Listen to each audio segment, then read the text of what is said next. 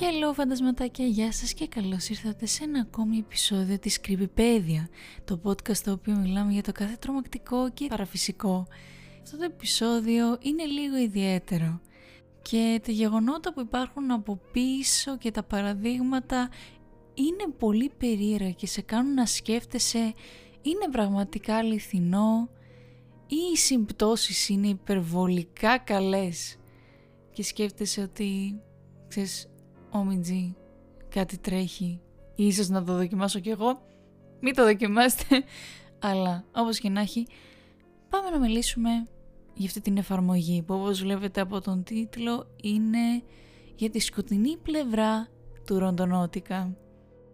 Το Ροντονότικα είναι μια εφαρμογή που έγινε πάρα πολύ διάσημη το Μάρτιο του 2020, ξέρετε, εκεί που ήταν και η καραντίνα και πάρα πολλοί κυρίως TikTokers τη χρησιμοποιούσαν γιατί η εφαρμογή είναι πολύ ενδιαφέρουσα. Αυτό που σου λέει είναι ότι πες μου το πώς νιώθεις και πες μου το τι θέλεις να βρεις μπροστά σου και εγώ θα σου δώσω ε, συντεταγμένες κοντά στην περιοχή σου για να πας και να βρεις αυτό που σκεφτόσουνα.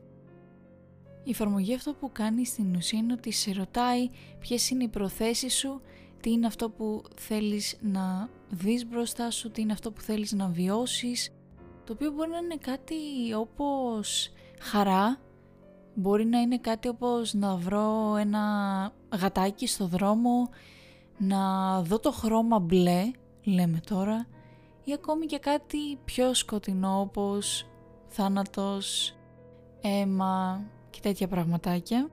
Και εφόσον έθεσες την πρόθεσή σου στη συγκεκριμένη εφαρμογή, η εφαρμογή, λέει τα λεγόμενα προέρχονται από τους developers, λένε ότι υπάρχουν κάτι μποτάκια κάνω πολύ τυχές συντεταγμένες οι οποίες κατά κάποιον τρόπο μεταφράζονται σε μια τοποθεσία η οποία βρίσκεται κοντά σχετικά με τη δική σου και πρέπει εσύ να πας, να, το, να πας εκεί πέρα, ξέρω εγώ σαν παιχνίδι περιπέτειας φάση και εφόσον πας εκείνο το μέρος να βρεις αυτό που σκεφτόσουν.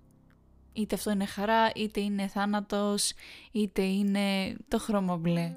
Καθώς κατά τη γνώμη των developers αυτό που θα σκεφτείς και η πρόθεσή σου είναι αυτό που θα δεις μπροστά σου όταν φτάσεις εκεί, σε εκείνη την τοποθεσία. Και αυτό που τους καταλαβαίνετε ήταν πολύ ενδιαφέρον γιατί μέσω αυτής της εφαρμογής σκαλίζεις και βρίσκεις μέρη τα οποία δεν είναι πολύ σύχναστα, είναι μέρη τα οποία είναι κρυμμένα μέσα στην περιοχή σου ή στην πόλη σου. Το θέμα είναι ότι από ένα σημείο και μετά υπάρχουν κάποια παραδείγματα τα οποία είναι υπερβολικά περίεργα και σε κάνουν αισθάνεσαι ότι είναι άρα για αυτή η εφαρμογή μία απλή εφαρμογή.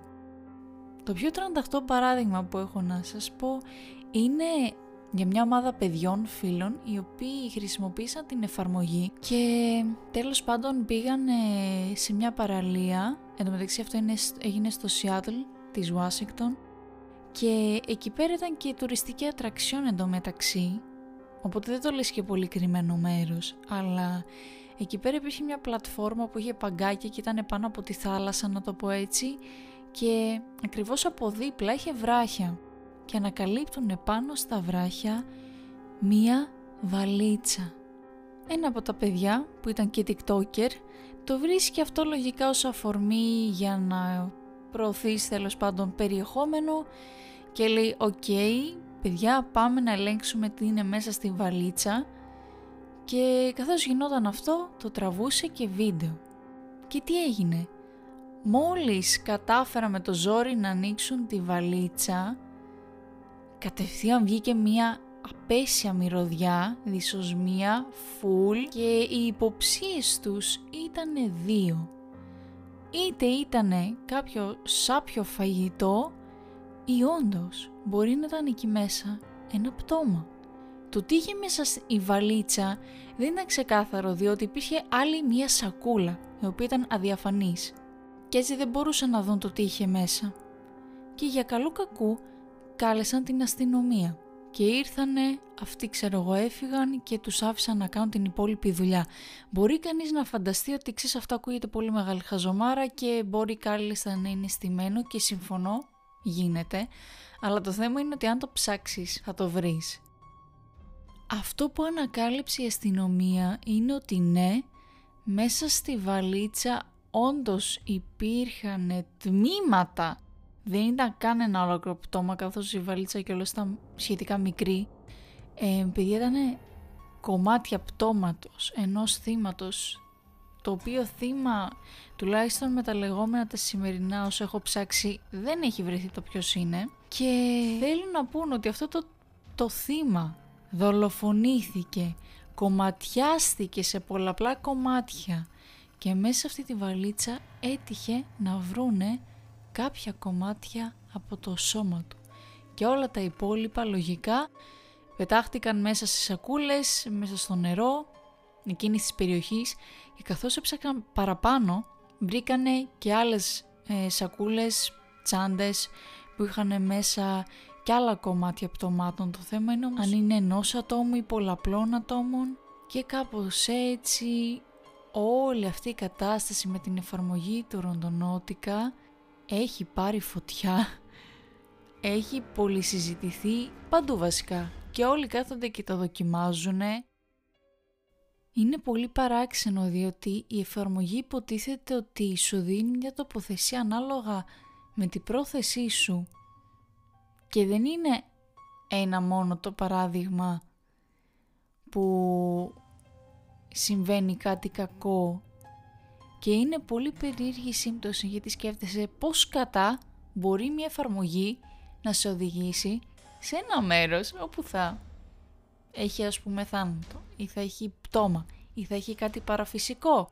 Και δεν είναι μόνο ένα. Δηλαδή μπορεί το ένα να έχει πάει σε δραστικά μέτρα π.χ. με αστυνομία και τα λοιπά αλλά υπάρχουν και άλλα περιστατικά που ο άλλος είχε την πρόθεση και η πρόθεση ήταν λίγο πιο σκοτεινή και η εφαρμογή να τους οδήγησε σε ένα μέρος το οποίο επιβεβαιώνει την πρόθεσή του. Επίσης είναι πάρα πολύ επικίνδυνο εννοείται να χρησιμοποιείς την εφαρμογή όχι μόνο για το τι μπορείς να συναντήσεις μπροστά σου γιατί τώρα πια από ό,τι φαίνεται καταλαβαίνετε ότι μπορεί να θεωρηθεί και ως ενδεχόμενο αλλά είναι και το ότι αν το δούμε πιο ρεαλιστικά Εννοείται δεν θα κάτσεις να παίξεις αυτό το παιχνίδι μόνος σου διότι σε οδηγεί, όπως λένε, σε πολύ τυχαία μέρη. Οι συνδεδαγμένες γίνονται από γεννήτριες και οι αριθμοί βγαίνουν full τυχαία. Οπότε το να πας σε ένα απομονωμένο μέρος το οποίο δεν πατάει ψυχή μπορεί να σε θέσει σε κίνδυνο για να συναντήσεις κάποιον ο οποίος κάποιος μπορεί να μην έχει τις καλύτερες προθέσεις και να πάθεις πολύ άσχημα πράγματα.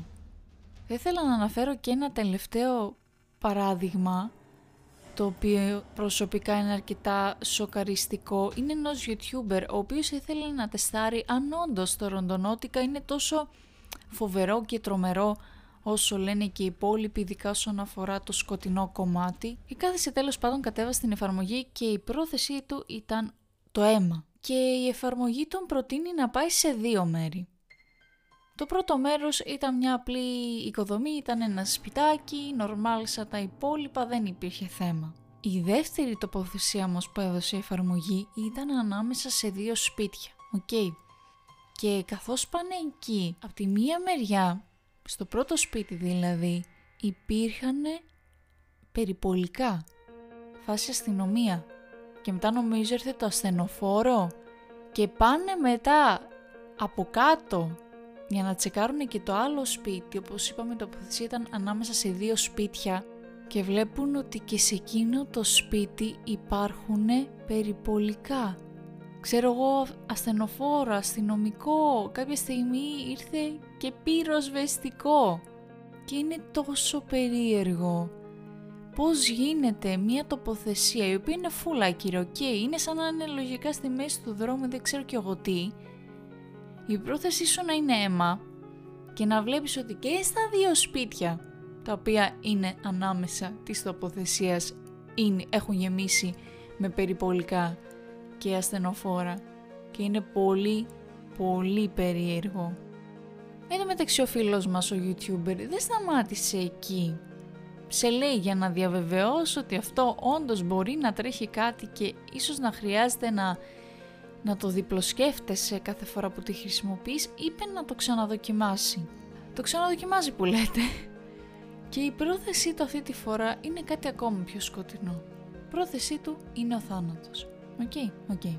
Και παίρνει το αυτοκίνητο, πάει να οδηγήσει στη συγκεκριμένη τοποθεσία, αλλά πριν καν, πριν καν καταφέρει να φτάσει στη τοποθεσία που έδειξε η εφαρμογή Randonautica, ήτανε χιλιοστά των δευτερολέπτων κοντά στο να έρθει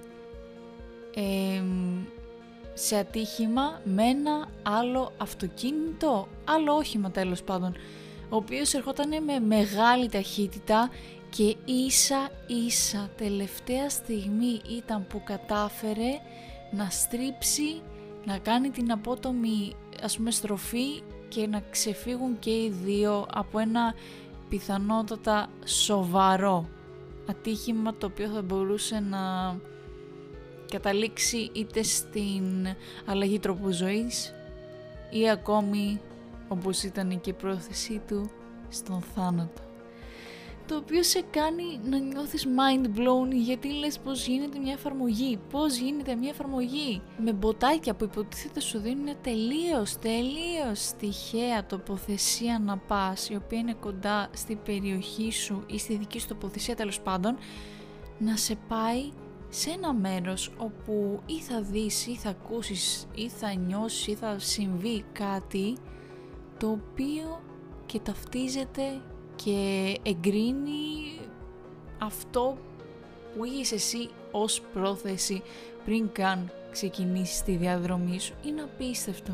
Εννοείται υπάρχουν τα παραδείγματα που δεν γίνεται τίποτα, εννοείται. Απλά από την άλλη, τα υπόσεις περιπτώσεις υπάρχουν που κατάφερε κανείς να πετύχει αυτό το σκοτεινό πράγμα που είχε στο μυαλό του και να το δει μπροστά του είναι πολλές οι περιπτώσεις για να πει κανείς ότι αντάξει έτυχε.